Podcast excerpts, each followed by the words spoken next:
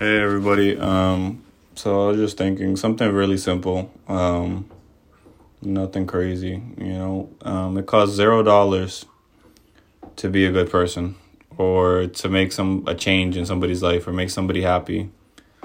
So, just remember that. Um, like on your day to day, like you could do something that makes somebody smile, make somebody's day, um, less worse than it may be, or improve it. You know what I mean? Some people are not going through the best of days, you know, or some people are going through good days and you can make it even better. Um, and I feel like it'll come back around and it'll get you like when somebody decides to do something good for you. So, cost zero dollars to be a good person and to have a positive attitude and try to be good, you know, in life.